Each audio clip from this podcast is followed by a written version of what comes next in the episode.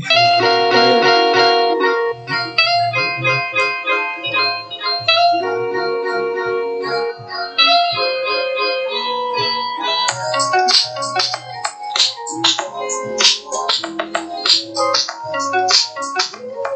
Oke, kembali lagi di podcast Manyumin Parvo. Pada eh, ini episode yang ke-8 ya. Sekarang bersama kembali lagi bersama saya Mayo. Saya hari ini ditemani oleh Dr. Peter, Romanus Peter, Chomsky muda. Hari ini kita kedatangan bintang tamu dari Kalimantan Barat, dari Ketapang. Kalau mendengar bintang tamu ini pasti OMK OMK Kelepek-kelepek. kelepek-kelepek. Tidak hanya wanita, pria juga. Yang pria juga. Konten apa nih? Selamat datang, Frater Julio Jeno Navesda. Selamat datang. Selamat datang. Selamat datang. Ini jawabannya apa nih? Iya, iya. Apa kabar? Woi luar biasa. Masih terngiang-ngiang nih. Oh iya. Jadi terngiang-ngiang tadi pagi kami yang ngobrol di sini baru habis ujian. Gitu. Nah, seperti biasa kita akan membahas skripsi. Eh, kali ini Frater Jeno akan eh, kita bedah skripsi yang dia sudah buat. Eh, ini akan menarik karena skripsi ini dibantu dengan filsuf relasionalitas Ah, Franciscus Saverius Armadarianto. Eko Armadarianto. Say that name again. Armadarianto. Rianto. Oke, Brother Jeno. Brother Oke. Peter ngomong dong kamu. Saya menunggu dulu. Silakan. Giliran Gaji buta ya? Tunggu giliran. Gaji buta. Agak-agak nih. Buta ini. Gimana, Ah, Brother? Hah? Duh, kamu pas. Gimana, Brother Jeno? Gimana apa nih? Ah, iya. Kurang jelas ya pertanyaannya. Udah. Gimana? Gimana? Ah, skripsinya nih tentang apa nih? Topiknya apa? Oke oke. Topik umumnya apa sih? Eh, Filsafat apa? Filsafat apa? bisa buat postmodern nih. Filsafat Pusmo ya? Iya. Tokohnya Jean-François Lyotard. Wih, Jean François Lyotard. Filsufnya membahas filsuf Prancis, Bung. Prancis. Luar biasa. Eh, judulnya apa? Makna kebenaran di era revolusi industri 4.0. Uh, makna kebenaran. Benaran. dalam era revolusi industri titik empat. Jangan jangan bertanya tentang kesalahannya. Eh, belum belum belum. Nanti di akhir mungkin. ya. makna kebenaran. Wah, udah mulai pusing dari judul ini. Iya. Apa maksudnya? Tetapi tidak secepat Frater Eric kemarin ya. Sudah menit kedua sudah pusing. ini sudah garis ketiga. Gimana? Semuanya orang tentang kok tertarik membahas makna kebenaran nih? Gimana tuh? Biasa ditipu atau Ini pengalaman Gimana, juga sih. Gimana gimana? Ini berdasarkan apa ya? Keprihatinan saya bukan keprihatinan sih, berdasarkan penglihatan saya terhadap situasi sosial masyarakat saat ini kan. Terkhususnya ketika ada perkembangan teknologi komunikasi, media massa seperti media sosial itu kan di sana banyak terjadi apa ya? Suatu Ketidakbenaran. ketidakbenaran di sana. Banyak berita bohong di sana. Sehingga apa ya adanya teknologi ini bukan malah membantu manusia mencari kebenaran. Akan tetapi teknologi ini dipergunakan oleh manusia malah untuk menyebarkan berita-berita bohong. Itulah latar belakang saya yang mengambil skripsi ini. Gitu. Oh, tapi sebentar, memang lebih suka filsafat ya daripada teologi. jadi sih kalau filsafat lah kalau filsafat kan kita bisa ngomong sembarang Bebas aja ya. Oh, berarti memang ngambil tema filsafat memang ya karena suka filsafat gitu. iya Bukan suka karena memang ya pas topiknya itu atau ngefans sama Roma Armada atau bagaimana. nggak mungkin ngefans men Dicatat ya, tidak mungkin dicatat, fans. perlu dicatat. Dicatat, tidak mungkin fans Roma Armada. Kirim ke Roma Batin Armada. buat nggak dia. mungkin ngefans Lyotard aja Kita membangkitkan luka batinnya, Bung. Oh ya, jadi latar belakangnya memang eh, apa? Di dunia sekarang ini banyak kabar bohong dan lain sebagainya. hoax dan sebagainya orang bilang era post truth begitu ya. post truth Makanya ingin menggali makna kebenaran. yes Nah, dalam usaha mencari dan menggali-gali makna kebenaran itu kok mencarinya itu dengan bantuan filsuf ini? Filsuf Prancis ini, oh François Lyotard. Kok nggak filsuf yang lain? Kayaknya semua filsuf kan mencari kebenaran tuh. iya sih Hmm. tapi ada juga yang nggak mencari kebenaran Siapa? tadi ada yang nanya saya Oh iya, iya jangan disebut dong. ini salah saya juga bingung makanya saya minta bantuan Lyotard kan Nah, untuk mencari makna kebenaran karena di dalam karyanya tentang the postmodern condition itu oh dia nulis buku buku judulnya itu ya. ya the postmodern condition a report on knowledge itu kayak semacam laporan mengenai situasi postmodern saat ini kan. Gimana situasi postmodern ini mempengaruhi situasi sosial masyarakat saat ini. Salah satunya itu tadi yang mengenai penggunaan teknologi itu. Banyak orang yang menggunakan teknologi itu bukan untuk kepentingan bersama akan tetapi demi kepentingan pribadi atau kelompok sehingga orang lain itu semacam apa ya? Tersingkirkan itu maka dari itu saya tertarik dengan filsuf Lyotard ini. Seperti itu. Oh memang karena ya pas apa ya? Nyambung gitu lah ya. iya Lyotard ini lagi ya filsuf kontemporer. Jadi Iya. dekat-dekat dengan kemajuan zaman yang yang menjadi Sedang penanda zaman inilah iya bahkan sudah memasuki revolusi industri keempat. iya. Nah, Lyotard ini hidup singkatnya gimana ter? Ceritain dulu dong. Oke. Siapa sih Lyotard? Lyotard ini adalah manusia sih Eh, iya. Lyotard Semua skripsi membahas oh manusia. iya Oh hanya Manius yang membahas bukan manusia. iya makanya Kudus. Lyotard ini lahir di Prancis, dia orang Prancis. Lalu untuk periode pendidikannya sendiri, dia tuh mendapat pendidikan di Prancis dan dia juga adalah seorang dosen. Dia tuh dosen apa ya? Dosen filsafat estetika. Filsafat keindahan. Oleh karena itulah Lyotard adalah orang yang pertama yang meng, ya, menggunakan istilah postmodern di dalam filsafat. Karena kan postmodern kan awalnya kan digunakan di dalam kesenian kan. Nah, ya betul. Kesenian khususnya arsitektur kan. Itu makanya Lyotard karena latar belakangnya adalah filsuf kesenian makanya dia menggunakan istilah postmodern itu di dalam filsafat seperti itu. Oh, jadi dia orang pertama yang mencetuskan istilah post Iya. Postmodern mengadaptasinya ke dalam filsafat. Iya betul. Orang pertama. Oh. Gimana Brother Peter? Iya betul. Oh, betul-betul. Ah, Sang Franco Lyotard, ah, Sang Franco Lyotard, Nah, orang Prancis. Nah, ini filsuf ini kan pasti punya eh, latar belakang tokoh lah. hmm, Eh, siapa saja orang-orang yang di belakang dia yang mempengaruhi pemikirannya, yang mempengaruhinya. Oke. seperti eh, Yang di sini tuh ada tiga yang mempengaruhinya sebenarnya. yang pertama tiga ya. Iya. Yang pertama tuh Karl Marx, yang kedua Kant, dan yang ketiga Habermas. Oh, Habermas. Habermas juga ya. Loh, dia nih hidupnya nggak sejaman dong dengan Habermas. Sejaman. Oh, sejaman. Iya. mempengaruhi Tapi juga. kan mempengaruhi Oh, karya bisa dia. mempengaruhi juga ya? Iya masih mempengaruhi. Bisa dikatakan seangkatan enggak ya? Kayaknya lebih. Lebih tua siapa sih? lebih.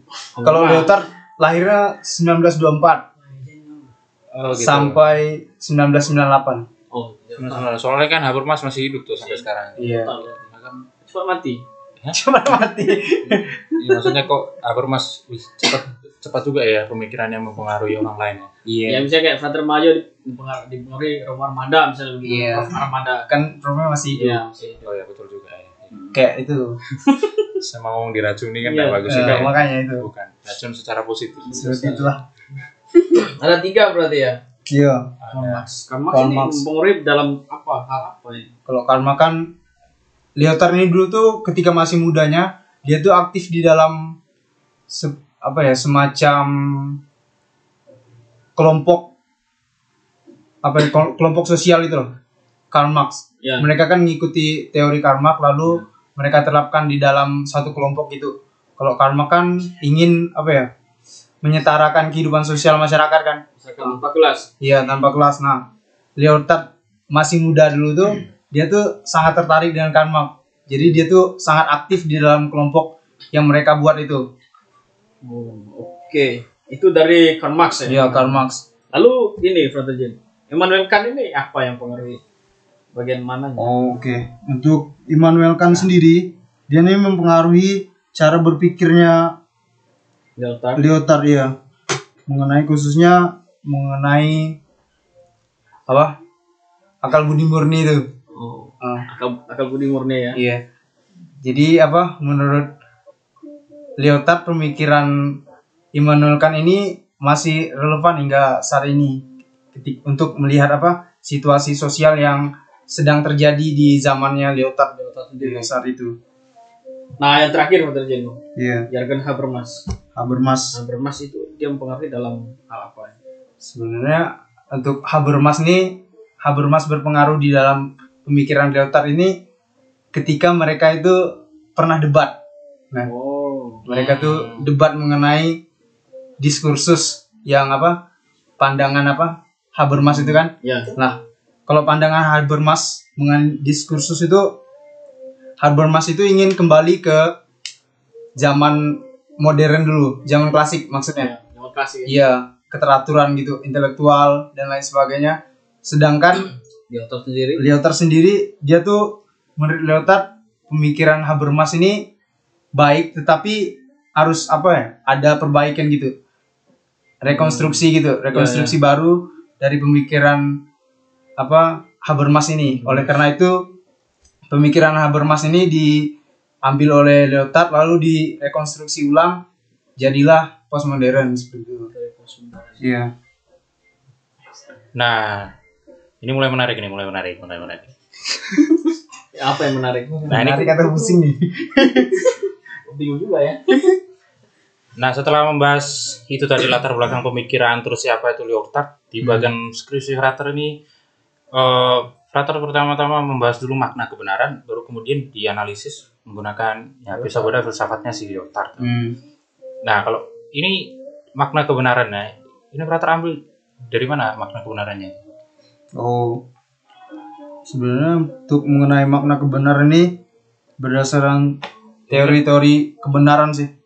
Teori Oh, kebenaran berarti epistemologi ya ya. epistemologi. Belum masuk ke Lyotard ya. Belum belum. Oh. Ini kan apa ya? Epistemologi ini kan untuk mengantarkan kita ke menuju apa ya? Pemahaman mengenai apa itu kebenaran sehingga nanti kan mempermudah untuk kita membedah kebenaran di dalam revolusi industri ini. Seperti itu. Wah, ini jadi saya ingat saya jadi ingat apa? Pertanyaan Pilatus. Apa? Apa itu kebenaran? Apa itu kebenaran? Oh, kayaknya baru dijawab oleh Frater Zeno. Yesus saja Ada nggak bisa jawaban jawab. di sini. Jawabannya ada. Ada Baca di aja di skripsi saya. Apa itu kebenaran? Iya. Nah, apa itu kebenaran tuh? Wah, ini Yang Pilatus. berarti ini jawab pertanyaan Pilatus tuh. Iya. Oh, Jangan ikut Yesus ya, Yesus Oh. diam saja.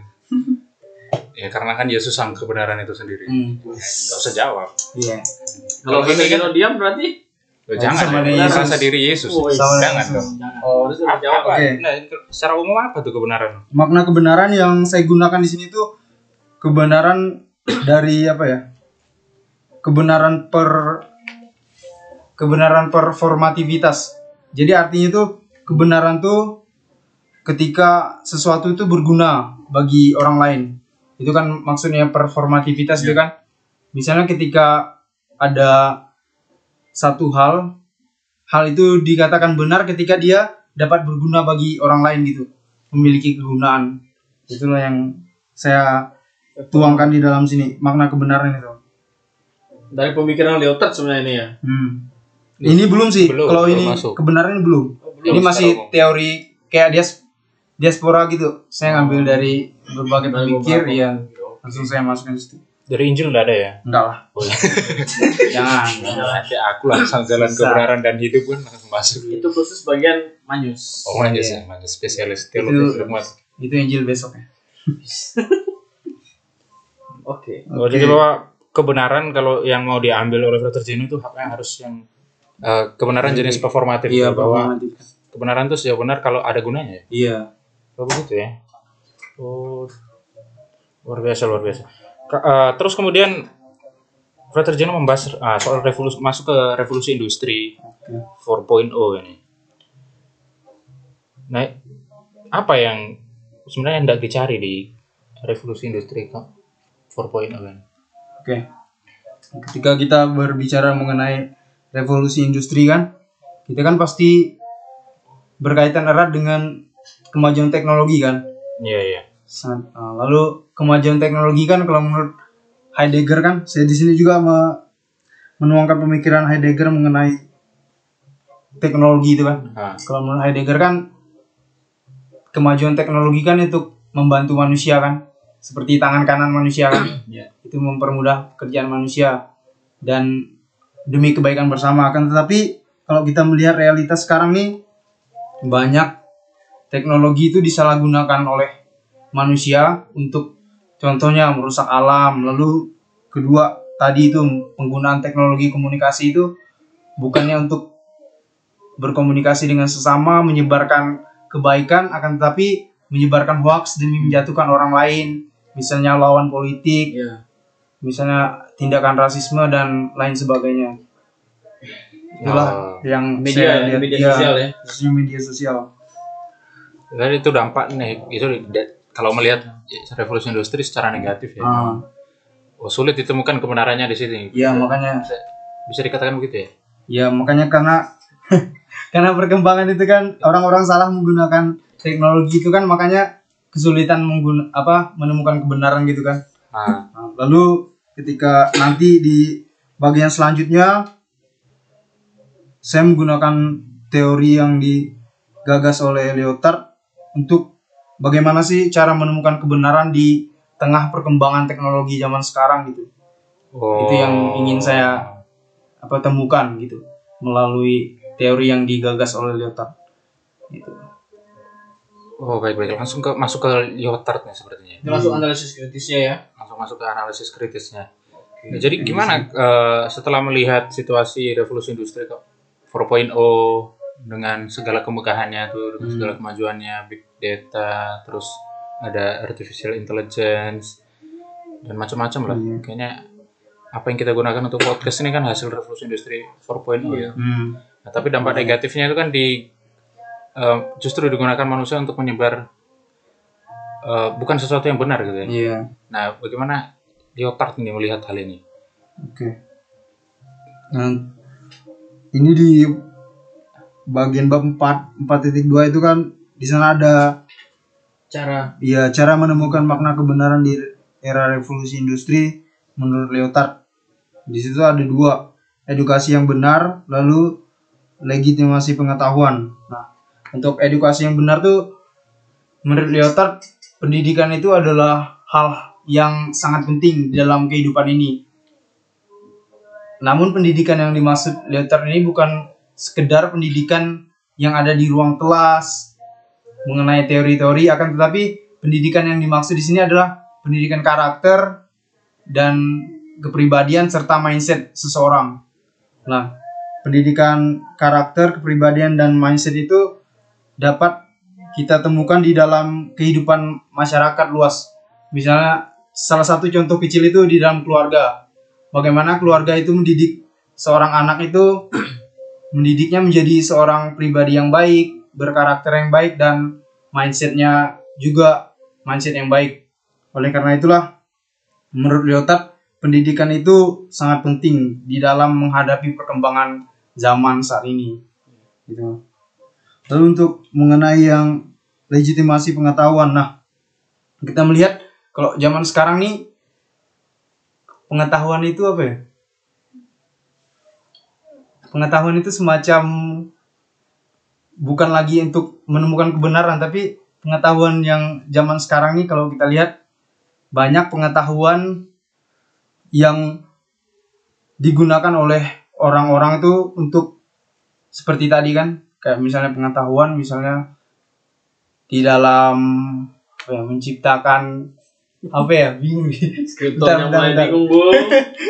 legitimasi pengetahuan Menjadi. Ini karena dah agak ini nih agak berat nih Agak soalnya. Udah mulai berat ini. aduh udah Jadi berat nih pengetahuannya sebenarnya istilahnya kayak disalahgunakan. ah gitu ya. disalahgunakan misalnya Dapat legitimasi. Gitu. kan. ah, pengetahuan misalnya ketika ada seseorang yang teroris lah misalnya contohnya kan Ya. nah, dia itu pengetahuan yang dia miliki itu ke, disalahgunakan misalnya untuk mencuci otak orang lain Oh. lalu orang lain itu menggunakan teknologi untuk misalnya membunuh orang lain dan lain sebagainya itulah pengetahuan tuh seharusnya digunakan untuk kebaikan akan tetapi pengetahuan zaman sekarang ini banyak digunakan orang lain untuk menjatuhkan orang lain Oh, ya, ini kan cara menemukan makna sebenarnya dari Iya. Luther. Agak terkesan apa ya? Moralis gitu ya. iya sih moralis tapi Maksudnya dia tuh mengejar sesuatu kebenaran itu yang ya yang bermoral. ya bermoral ya Apakah ini filsafat etika nih jadi? Ada kaitannya bukan sih sebenarnya enggak masuk tapi. epistemologi sih Lebih ke epistemologi. sih. Oh. soalnya penguji saya tadi nanya Saya bilang Gimana? filsafat etika Iya. bukan? ini filsafat skripsi kamu nih arah etika atau epistemologi gitu Saya jawab filsafat etika sih. terus aku jawab etika kan Itu.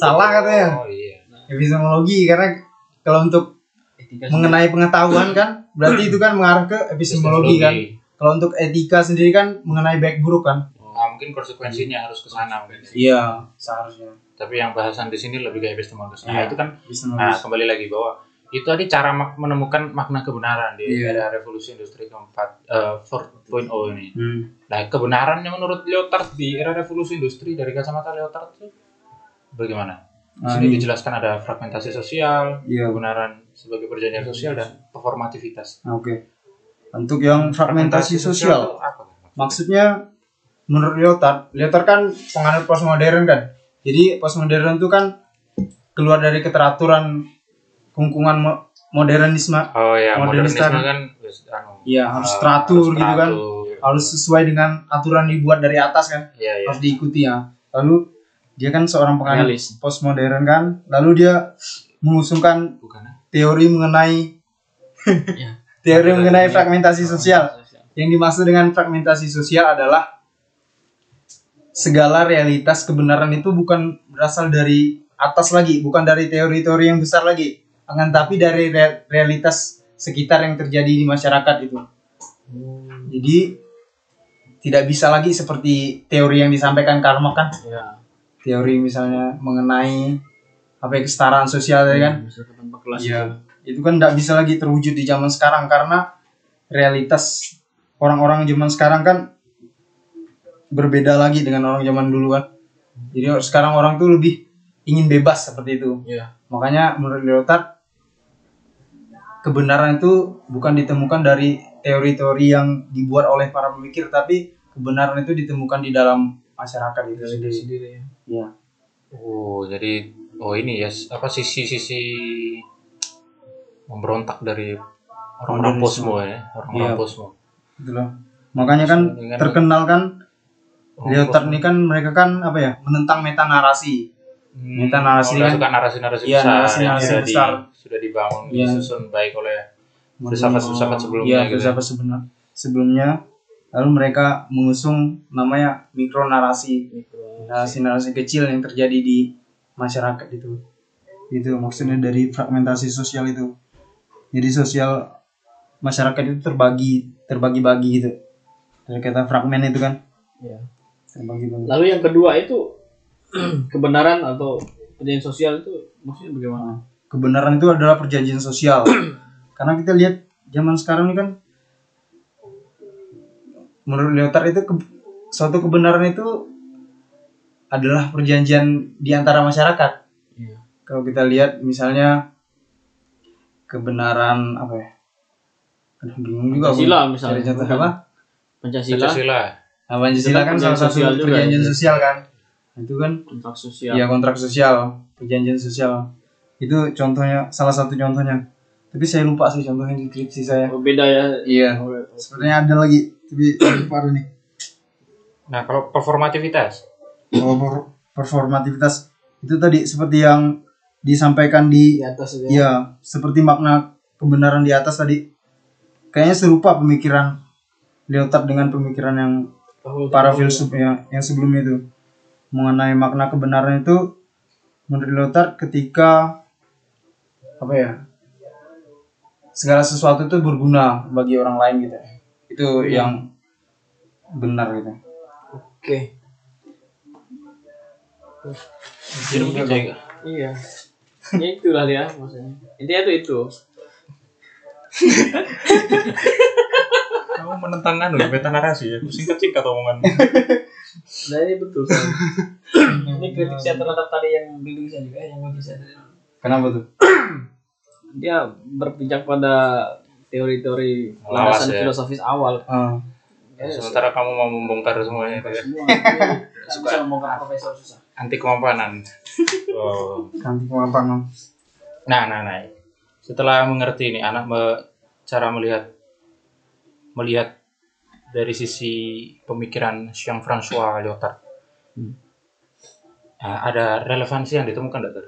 dari ada nih Pasti ada lah. pasti ada relevansinya Nah, itu apa aja tuh? di sini tuh saya menulis ada empat relevansinya yang pertama tuh menumbuhkan kesadaran masyarakat untuk menyampaikan suatu kebenaran di media sosial Wah, ini yang pertama gimana tuh? Ter? Ini dulu tuh. Nah, untuk menumbuhkan kesadaran masyarakat ini adalah satu hal yang penting karena di zaman sekarang nih kita lihat banyak orang-orang yang masih apa ya gaptek menggunakan Teknologi. ya, khususnya media sosial kan. Contohnya ketika menyebarkan satu berita gitu kan, kita lihat kan banyak kan Oh, ya asal orang ya setelah menerima kabar terus langsung ketika asal share aja. ya tuh. share share gitu. Oh. Nah, jadi kan itu secara tidak langsung kan menyebarkan kebohongan kan, karena mereka tidak tahu apa yang apa ya inti dari berita itu gitu. belum tahu juga ini kebenarannya bagaimana Iya, belum diverifikasi. belum diverifikasi lalu dibagikan sembarangan. Nah akibatnya kebohongan tuh tersebar ke mana-mana dan di sanalah kesulitan kita menemukan kebenaran. Kebenaran itu menjadi semu ya. Hmm. Lalu orang-orang tuh melihat ketika satu kebohongan tuh disebarkan oleh banyak orang, orang mengira itu suatu kebenaran, padahal kan itu Bukan. hoax kan. Gitu loh. Makanya perlu menumbuhkan kesadaran masyarakat itu. Caranya untuk menumbuhkan kesadaran masyarakat tuh kalau menurut pemikiran saya banyak sih sebenarnya. Satu hal yang sederhana itu yaitu tadi melalui keluarga itu. Gimana mendidik.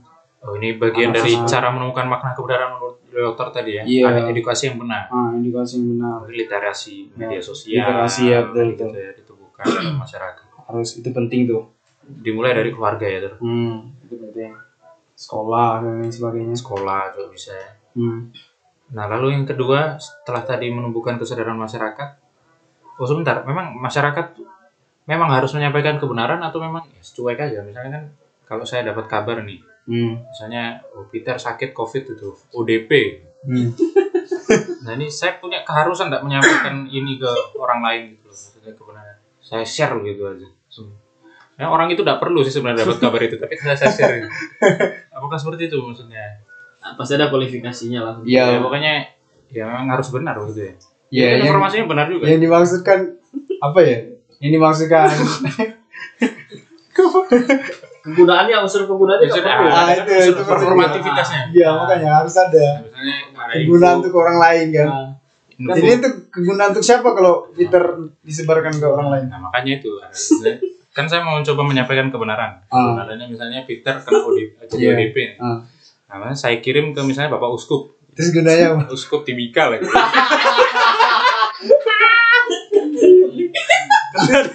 Terus gunanya apa? Oh, berarti kalau, kalau performativitas menurut? Lyotard sama aja. salah. Ah, Maka yang tidak berguna. tidak ber- oh iya ya, jadi paham nih tadi. Oke oke oke. Eh, sisi sisi formativitasnya nggak ada. Iya dari itu. Oh, yang mengerti Jadi saya tidak sekarang. Berarti anggap aja itu Formativitasnya itu ya berita yang parsial lah penggunaan penggunaannya itu. Nah, kemudian yang kedua adalah relevansi yang ditemukan membangun kesadaran moral masyarakat dalam penggunaan teknologi di era revolusi industri. Nah, ini tadi Ini biasnya tuh ke akhirnya kan ke ranah Moral. etis juga ya, moral. ya. Jadi gimana tuh? Lalu untuk membangun kesadaran moral masyarakat dalam penggunaan teknologi di era revolusi industri 4.0 4.0 Nah, kalau kita melihat sekarang tuh perkembangan revolusi industri itu kan enggak apa ya enggak dirasakan oleh setiap orang kan di dunia ini kan. Karena keterbelakangan teknologi dan lain sebagainya kan. Lalu ketika banyak orang yang enggak menyadari perkembangan itu tiba-tiba perkembangan itu sudah apa ya sudah berkembang sangat pesat. Sehingga ketika perkembangan itu masuk ke suatu daerah gitu lalu orang-orang tuh terkejut kan dengan perkembangan yang udah sangat maju itu. Misalnya penggunaan kalau di sini kan ada misalnya penggunaan apa ya artificial artificial intelligence tuh kan dan lain sebagainya ini juga apa ya mempengaruhi apa pri- privasi itu loh karena kan ketika menggunakan seseorang yang mampu apa ya memiliki pengetahuan yang lebih di dunia internet kan hacker lah misalnya ah, hacker dan lain sebagainya kan itu kan bisa mengganggu privasi betul. orang lain kan Oh, oleh karena itu. Hal-hal tersebut tuh sebenarnya tidak boleh dilakukan kan? Karena tidak etis gitu di dalam masyarakat. Dan masih banyak contohnya lain sih sebenarnya. Oh ya itu sih maksudnya. Nah, dalam persoalan ini terus saya tertarik bertanya untuk eh, untuk bertanya, Hmm. bertanya untuk lagi. Nah, misalnya kalau tadi misalnya di pedalaman itu kan, nah yang di perlu dibangun duluan itu eh, teknologinya dulu atau kesadaran moralnya dulu Kalau menurut Lyotard atau pandangan Plato sendiri lah. kalau menurut aku sih yang pertama-tama tuh moral masyarakat sih Moralnya dulu ya. iya moral Jadi dibetulkan dulu si yang penggunanya dulu. iya Pengguna teknologi-teknologi atau produk revolusi industri ini ya. Iya. Kalau misalnya kayak kita lihat sekarang kan, kalau misalnya perkembangannya udah anak-anak muda zaman sekarang kan udah menggunakan smartphone semua kan. Nah, terkadang tuh penggunaan smartphone yang berlebihan di dalam masyarakat itu kan mempengaruhi situasi sosial juga kan. Ah, ya betul. Misalnya salah satunya contohnya ketika ada keluarga yang makan di satu restoran kan, Iya. Nah, ketika itu mereka menggunakan ini gadgetnya kan? masing-masing, lalu tidak memperhatikan apa keluarganya. Nah, itu kan sangat apa ya? Sangat tidak baik kan. Oleh karena itu menurut saya hal yang utama itu moral masyarakatnya dulu. Perkembangan teknologi itu kan pasti serta merta akan mengikuti kan. akan masuk ya. gitu. Berarti memang Frater sudah meyakini kalau kesadaran moralnya baik, toh nanti penggunaan teknologinya harapannya Iya. juga ikut baik ya. Baik. Nah, terus relevansi yang ketiga nih, Ter. Pendorong pemerintah Mendorong pemerintah untuk bijaksana dalam penggunaan teknologi dan kema- kemajuan bangsa. ini malah pemerintah yang didorong bijaksana. Iya harus. Gimana tuh maksudnya? Karena kan kita lihat kalau misalnya di Enggak kalau orang biasa kan kiranya pemerintah meminta pemerintah memin- agar meminta masyarakat supaya bijaksana. mendorong pemerintah ya. Nah, ini mendorong pemerintahnya untuk bijaksana gimana? Iya. Nah, maksud saya ini penggunaan produk dari revolusi industri itu kan kita lihat banyak berkembangnya artificial intelligence, big data dan lain sebagainya itu kan. Nah, itu kan sebenarnya hal-hal yang sangat baik demi kemajuan suatu bangsa kalau digunakan secara bijak kan. Nah, ya. Kalau misalnya artificial intelligence itu digunakan di dalam dunia pendidikan. Kalau di dalam skripsi itu saya ada apa?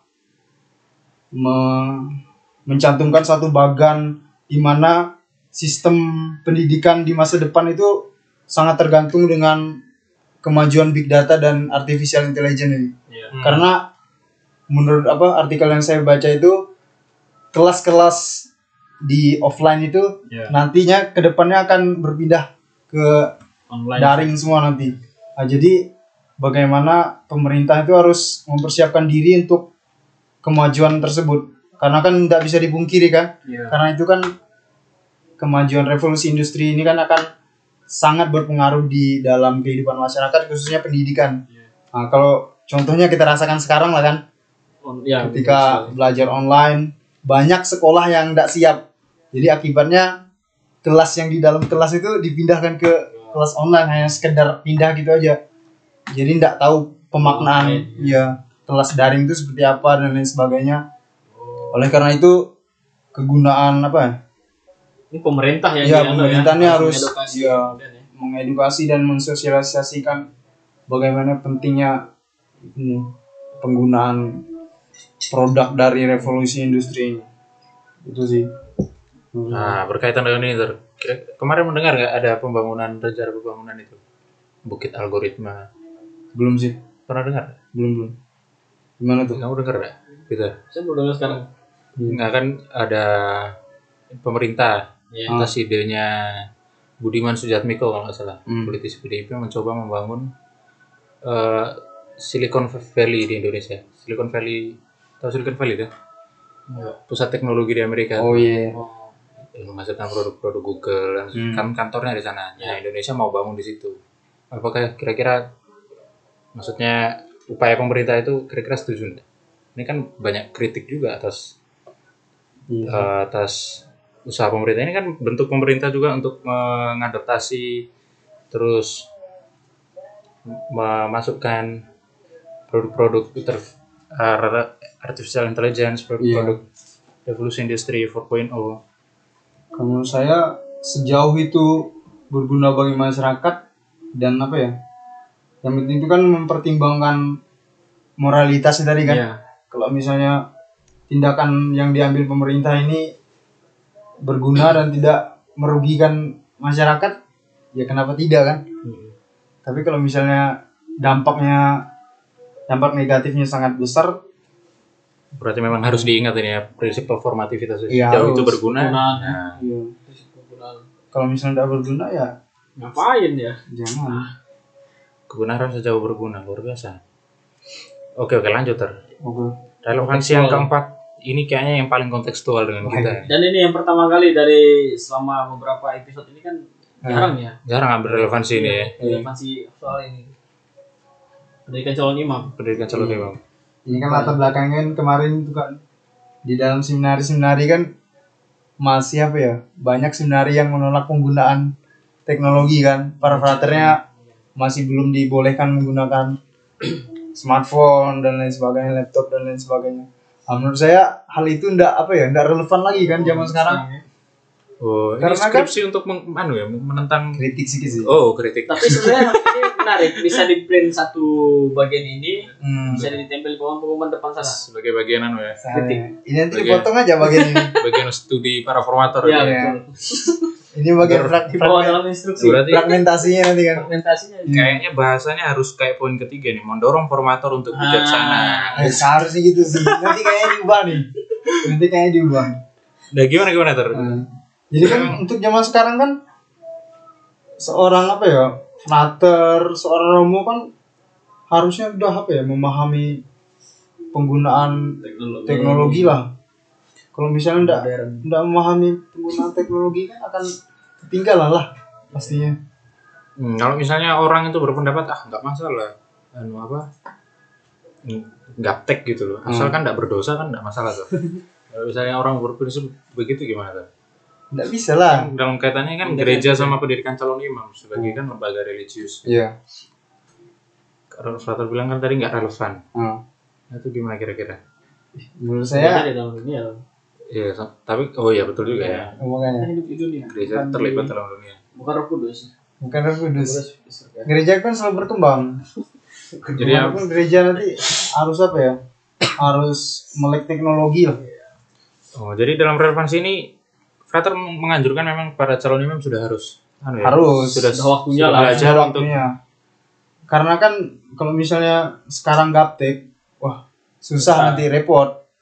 Ketika dia pastoral dia harus belajar dari nol lagi menggunakan teknologi karena untuk zaman sekarang kan ketika kita ingin menyebarkan Injil kepada masyarakat kan apa ya? Ketika kita menggunakan teknologi, Dengan baik. media sosial dan lain sebagainya itu kan mempermudah kita kan Hmm. karena lalu di bagian akhir tulisan saya ini kan saya menulis bahwa segala bentuk teknologi itu seharusnya digunakan untuk menyebarkan kebenaran Hmm. Hmm. karena kan bukan sebaliknya ya. ya, bukan sebaliknya oleh karena itu perlu adanya edukasi di dalam Ah, seminari itu di dalam seminari itu edukasi seputar penggunaan media sosial yang pernah kita lakukan di sini kan Iya. betapa pentingnya penggunaan media sosial dan apa saja akibat-akibatnya ketika kita salah dalam penggunaan media sosial ketika ketika apa ya kita menyebarkan hoax kan ada sanksinya sendiri Undang-undangnya undang- ya. ada undang-undangnya maka dari itu mulai dari sekarang tuh para frater harus diberi edukasi mengenai hal tersebut agar nanti ketika jadi imam nanti tidak salah menggunakan itu itu soalnya harus seharusnya para frater tuh harus Punya kesadaran Iya, hal itu ya. kesadaran mengenai itu Informator ya. Bukan harus ya, tuh. frater, Informator. formator juga Gereja Penting. dan gereja calon imam. Oke. Nah kalau gereja sendiri kan nggak jadi kayaknya. Ya karena ini konteks kontekstual sekali. Sekarang Iya. pandemi Covid. Lebih covid apalagi ya. Iya, mau ada bisa mau. online. Jadi harus memang harus dari kalau media-media yang gereja tidak menguasai teknologi ya gimana mereka gunakan Betul. bisa online dan lain sebagainya tapi ada ini juga sih kecenderungan jatuh pada uh, saingan kayaknya saingan siapa paling bagus tampilan bisa banyak online subscribernya Oh, ya, iya. siapa yang paling bagus Nah kalau ada masalah begitu gimana tuh? Setuju nggak? Teknologi justru dimanfaatkan seperti itu. Malah jadi celah cari eh, popularitas, cari itu tadi sebagai ajang kompetisi. Apa kembali lagi sejauh itu berguna? ya, pasti ya itu ya gila kalau misalnya sesuai intensi seseorang sih sebenarnya Iya. Apa kesadaran moral masyarakat tadi itu makanya saya mengatakan bahwa Ada kesadaran. sebelum apa adanya teknologi itu kesadaran moral seseorang tuh oh itu yang adalah dibangun dulu ya hal yang penting Iya. ketika moral masyarakat udah memahami penggunaan teknologi itu untuk menyebarkan kebenaran ya nanti pastinya tidak ada lagi apa teknologi itu digunakan untuk pamer untuk show up dan lain sebagainya seperti itu oke, luar biasa. Eh, skripsi yang sudah diselesaikan kurang lebih tujuh bulan ya. Iya. Tujuh bulan sudah berakhir hari ini dengan setebal 130 lebih halaman ya ternyata. iya Luar biasa. Bagaimana perasaannya kira-kira tuh mengerjakannya? sebenarnya apa ya perasaannya biasa aja sih sebenarnya Oh, biasa aja ya. Menyesal saya tanya begitu. ini masih karena dalam suasana ini kan Oh iya. Iya. Coba kalau bisa jadi kalau misalnya kemarin nayanya itu sebelum Eh, sidang eh, senang eh, senang ya, senang sih karena kayaknya masih terngiang-ngiang jadi biasa aja sih biasa Oh, iya. nggak tahu luar biasa. Ah, sebentar. Di, kalau misalnya di luar skripsi ini, saya Hmm. eh, tertarik untuk bertanya. Kalau Frater sendiri punya ada kritik terhadap pemikiran Lyotard ini? kritiknya Iya, maksudnya kan ada eh, Lyotard punya pemikiran begini mengenai makna dan kebenaran. Hmm. Kalau Frater sendiri menilai setuju nggak atau setuju atau tidak atau pendapat Frater yang lain lah mengenai pemikiran Lyotard ini. Eh, menurut saya Setuju sepenuhnya atau enggak sih menurut saya itu Leotard tuh itu masih kurang mengenai itu apa di dalam pendidikan itu tadi kalau menurut Leotard itu pendidikan yang penting tuh pendidikan kepribadian pendidikan karakter itu. Yang kurang itu mindset. Makanya saya tambahkan tadi di bagian analisis kritis itu kan ada saya tambahkan mengenai edukasi yang benar. Di bagian edukasi yang benar itu saya tambahkan mengenai itu mindset seseorang itu. Leotard belum ada membicarakan mengenai mindset. Nah, makanya itu saya tambahkan di dalam itu. Karena Di- menurut saya kritik ya. mindset itu kan penting ya oh pertama-tama harus pikiran dulu ya dibenahi gitu. iya Tidak hanya karakternya. gitu itu sih kritik saya terhadap Leotard yang lainnya menurut saya udah sangat membantu sih dalam menemukan kebenaran di era revolusi industri dari sudut pandang nih. Oke jadi kalau memang terlalu banyak mengkritik juga kan seolah-olah kita Ya, tuh makanya. mau menjatuhkan Leotard supaya kita lulus S1 kan tidak baik juga kan tidak baik itu tidak baik Kayak siapa itu kemarin? Kamu kritik Chomsky. saya mau kritik satu tapi usah banyak Oh satu aja Satu cukup. Aku aja satu. Ya. jadi kita tuh S1 banyak. aja kritiknya nggak usah banyak Ya demi keselamatan kita masing-masing. Iya, masing-masing. Sejauh kebenaran itu berguna. iya Iya. Performativitas lagi-lagi. Luar biasa nih makna kebenaran. Eh, kalau untuk frater sendiri, Hmm. apa sejauh apa kegunaan ini pemikiran Lyotard untuk hidup frater sendiri, makna kebenaran?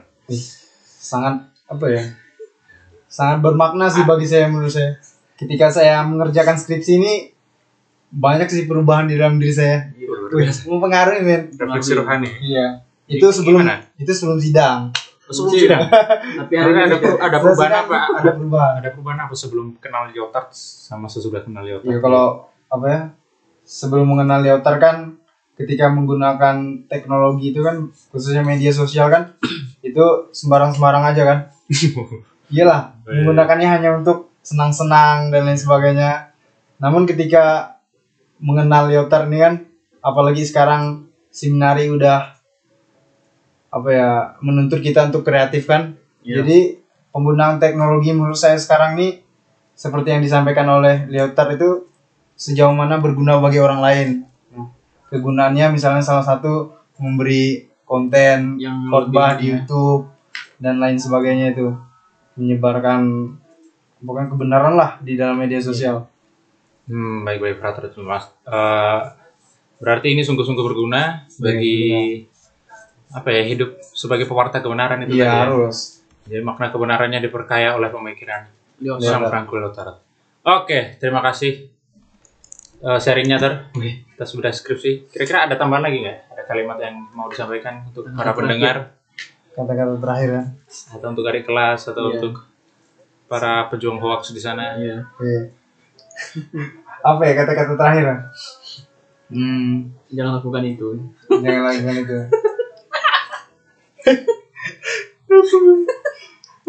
ya kan memang harus jangan lakukan itu. Oh iya, Iya. iya. Maksudnya kalau orang mau mengatakan kebenaran masa jangan lakukan itu. Jadi itu saja ya. Oke, itu aja kayaknya Nggak ada kata-kata terakhir. Cukup lah. Kayaknya cukup saja kebenaran yang hendak dibagikan dalam podcast kali ini. Jangan kebohongan. Selebihnya Kalau banyak berasal dari yang jahat. Ya makanya jangan. Kalau Kita terlalu tulis banyak ngomong Itu bahaya. gitu. Kayaknya Lyotard ada latar belakang Kristianinya kayaknya.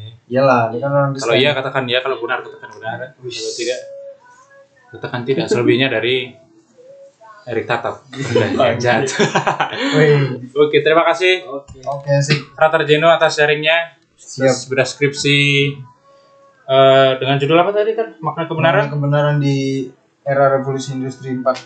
4.0 ya. Hmm, 4.0. Menurut Jean Francois Jean Francois Lyotard. Lyotard.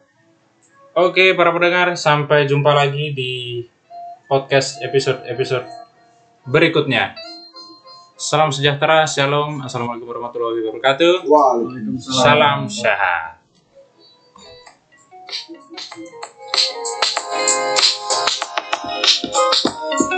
Kalau filsafat nggak seru. Ini ada putih saja. Buat